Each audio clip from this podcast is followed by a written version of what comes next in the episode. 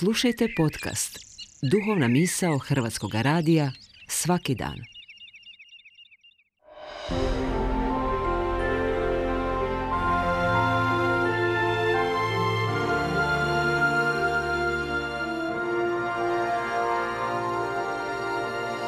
Duhovna misao. Urednica je Blaženka Jančić.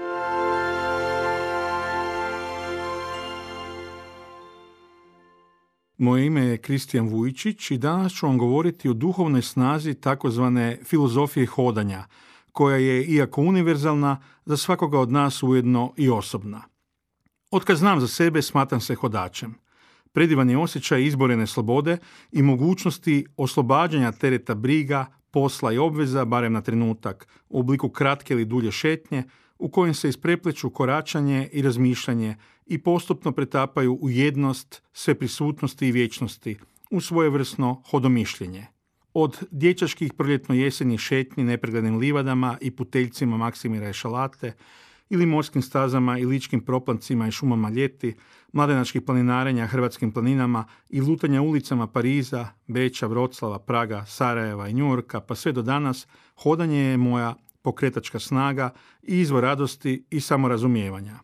Sintagmu filozofija hodanja skovao sam tijekom studija filozofije.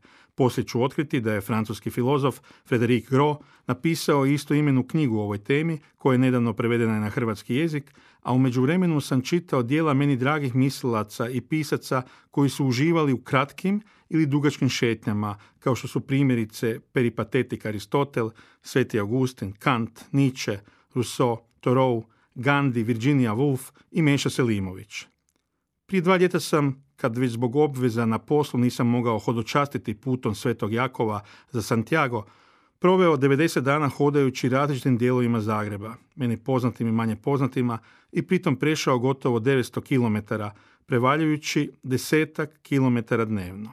Hodam, dakle, otkad znam za sebe, u društvu, u paru, a ponajviše u tišini vlastitoga bića.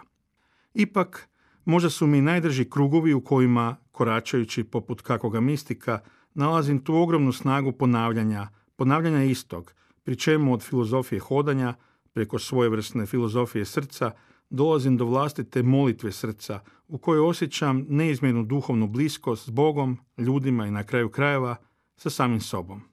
U ostalom, i moj Bog i životni uzor Isus Krist bio je izniman hodač koji je, navješćujući radosnu vijest u društvu svojih apostola, prešao cijelu Galileju uzduži poprijeko, prije nego li se pješice uputio u Jeruzalem. Filozofija hodanja je očito, iako univerzalna, za svakoga od nas ujedno i osobna. Svi mi, suvremeni hodači, svakim novim korakom zapisujemo svoju intimnu biografiju hodanja. Dakle, koliko hodača, toliko i toplih, ljudskih, različitih i sličnih, duhovno-intelektualnih hodografija. I za kraj, dijelim s vama jednu sažetu misao koja mi je pala na pamet u mojim kretanjima. Misao je šetnja duše.